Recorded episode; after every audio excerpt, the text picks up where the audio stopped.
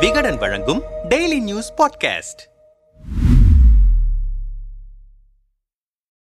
தமிழ்நாட்டின் ஆளுநராக R N Ravi இரண்டாயிரத்தி இருபத்தி ஒன்றாம் ஆண்டு செப்டம்பர் பதினெட்டாம் தேதி பதவியேற்றார். அவர் தமிழ்நாடு ஆளுநராக அறிவிக்கப்பட்டது முதலே திமுக கூட்டணி கட்சியினர் தொடர் விமர்சனங்களை அவர் மீது முன்வைத்தனர். ஆளுநராக வந்த பிறகு திமுக அரசோடு பல விஷயங்களில் முரண்பட்டு தமிழ்நாட்டின் எதிர்க்கட்சி தலைவர் போல் செயல்படுகிறார் என்கிற குற்றச்சாட்டும் எழுந்தது. தமிழ்நாடு தமிழகம் பெயர் சர்ச்சை திராவிடம் குறித்த கருத்து மசோதாவை நிறுத்தி வைப்பதாக எழும் குற்றச்சாட்டு அரசு தயாரித்த உரையில் சில பகுதிகளை சட்டப்பேரவையில் வாசிக்காமல் விட்டது என பல்வேறு விவகாரங்களில் தமிழ்நாடு அரசிற்கும் ஆளுநருக்கும் இடையே மோதல் போக்கு தொடர்கதையானது இதில் சமீபமாக செந்தில் பாலாஜியின் விவகாரம் இணைந்தது. செந்தில் பாலாஜியை அமைச்சர் பதவியிலிருந்து நீக்க வேண்டும் என்று ஆளுநர் வலியுறுத்தினார். அமலாக்கத்துறை வழக்கை சந்தித்து வரும் அமைச்சர் செந்தில் பாலாஜியை ஆளுநர் பதவி நீக்கம் செய்வதாக ஆளுநர் மாளிகை செய்திக்குறிப்பு வெளியிட்டது. பின்னர் இந்த அறிவிப்பு நிறுத்தி வைக்கப்படுவதாக அறிவிப்பு வெளியானது. அதே வேளையில் அமைச்சரை நீக்கும் அதிகாரம் ஆளுநருக்கு இல்லை என முதலமைச்சர் மு க ஸ்டாலின் தெரிவித்திருந்தார்.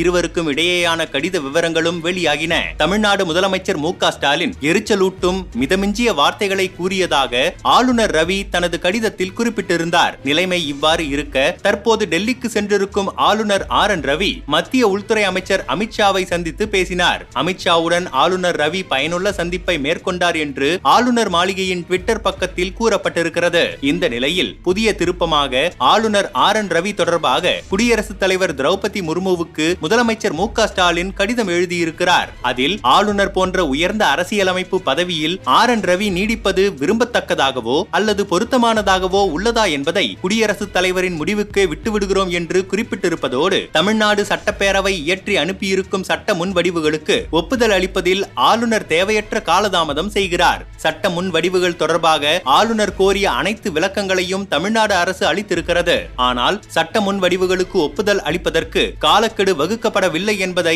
ஆளுநர் தவறாக பயன்படுத்தக்கூடாது. இப்படிப்பட்ட உயர் பதவிகளில் இது போன்ற செயல்கள் நடக்கும் என்று அரசியல் சாசனத்தை உருவாக்கியவர்கள் நினைத்து கூட பார்த்திருக்க மாட்டார்கள். அதிமுகவை சேர்ந்த முன்னாள் அமைச்சர்கள் மீதான புகார் தொடர்பாக வழக்கு தொடர அனுமதி வழங்குவதில் ஆளுநர் காலதாமதம் செய்கிறார். அதிமுக முன்னாள் அமைச்சர்கள் மீது வழக்கு தொடர அனுமதி வழங்குவது தொடர்பான கோப்புகளை ஆளுநர் கிடப்பில் போட்டிருக்கிறார். அதிமுக முன்னாள் அமைச்சர்களான P V Ramana C. Vijayabaskar K C Veeramani M R Vijayabaskar ஆகியோர் தொடர்பான கோப்புகள் ஆளுநரிடம் நிலுவையில் இருக்கின்றன. தமிழ்நாடு அரசின் அரசியல் மற்றும் கருத்தியலுக்கு எதிராளியாக ஆளுநர் செயல்படுகிறார். சனாதன தர்மத்தை புகழ்வது திருக்குறளை வகுப்புவாதப்படுத்துவது திராவிட பாரம்பரியத்தையும் தமிழ் பெருமையையும் கண்டிப்பது போன்ற வகுப்புவாத கருத்துக்களை ஆளுநர் தெரிவித்திருக்கிறார். திராவிட அரசியல் பிற்போக்குத்தனமானது என்று ஆளுநர் கூறியிருப்பது அவதூறானது மட்டுமல்ல அறியாமையும் ஆகும். தமிழ்நாடு என்பதை தமிழகம் என்று பெயர் மாற்றம் செய்ய வேண்டும் என்று கூறியதன் மூலம் ஆளுநர் ரவி தமிழர்களின் நலனுக்கு எதிரானவர் என்பதும் தமிழ்நாடு தமிழ் மக்கள் தமிழர் பண்பாடு ஆகியவற்றின் மீது விவரிக்க முடியாத ஆழமான வேரூன்றிய பகைமை கொண்டவர் என்பதும் தெளிவாகிறது.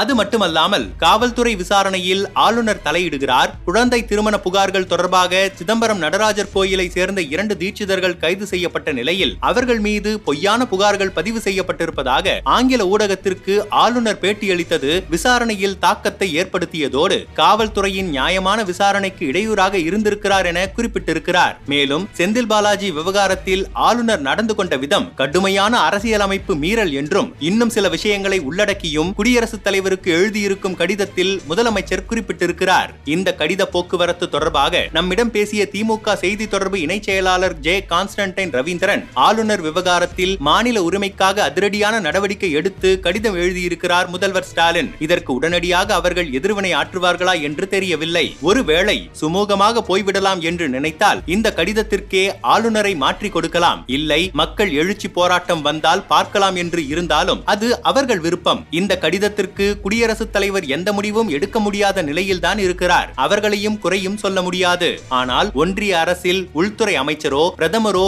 இந்த கடிதத்திற்கு பிறகு நல்ல முடிவு எடுப்பார்கள் என்று திமுகவும் எதிர்பார்க்கிறது என்றார். இந்த விவகாரம் தொடர்பாக பேசிய அரசியல் விமர்சகர் ரவீந்திரன் துரைசாமி இந்த பிரச்சனையை பாஜக எதிர்ப்பு என்கிற புள்ளியில் ஸ்டாலின் தனக்கு சாதகமாக திருப்புகிறார். பொது சிவில் சட்டத்தை அதிமுக நாம் தமிழர் உள்ளிட்ட கட்சிகள் எதிர்க்கும் போது தீவிர பாஜக எதிர்ப்பை ஸ்டாலின் முன்னெடுக்கிறார். இதில் டெல்லியில் என்ன முடிவெடுத்தாலும் அதை அரசியல் பிரச்சனையாக கொண்டு செல்வார். பாஜக மாநில செயலாளர் அஸ்வத்தாமன் இது குறித்து நம்மிடம் பேசுகையில் இதை ஆளுநருக்கும் தமிழக அரசுக்குமான மோதலாகவே பார்க்க முடியாது. ஆளும் திமுக அரசின் முதல்வர் ஸ்டாலினின் பதற்றமாகத்தான் பார்க்க முடியும். முதல்வர் எழுதிய கடிதத்தில் குற்றச்சாட்டுகளாக சொல்லி சில விஷயங்களை அடுக்கியிருக்கிறார். தமிழ்நாடு தமிழகம் என்று பேசியதாக சொல்கிறார். இதை சங்க இலக்கியங்களின் அடிப்படையில் ஆளுநர் பேசுகிறார். வரலாற்று ரீதியாக ஆய்வு செய்து சில விஷயங்கள் பேசும்போது இயல்பிலேயே தமிழ் விரோதியாக இருக்கும் திமுகவுக்கு பிடிக்கவில்லை. மற்றபடி ஆளுநர் குறித்து இவர்கள் சொல்லும் குற்றச்சாட்டுகள் ஏதுமே குற்றச்சாட்டே கிடையாது. அப்படி இருக்கும்போது இப்போது ஏன் முதல்வர் பதறுகிறார் என்றால் செந்தில் பாலாஜி விஷயம் ஒன்று மட்டுமே. செந்தில் பாலாஜி செய்த ஊழலில் முதல்வரின் குடும்பத்திற்கும் பங்கிருக்குமோ என்பதால் பதற்றமடைகிறார்கள்.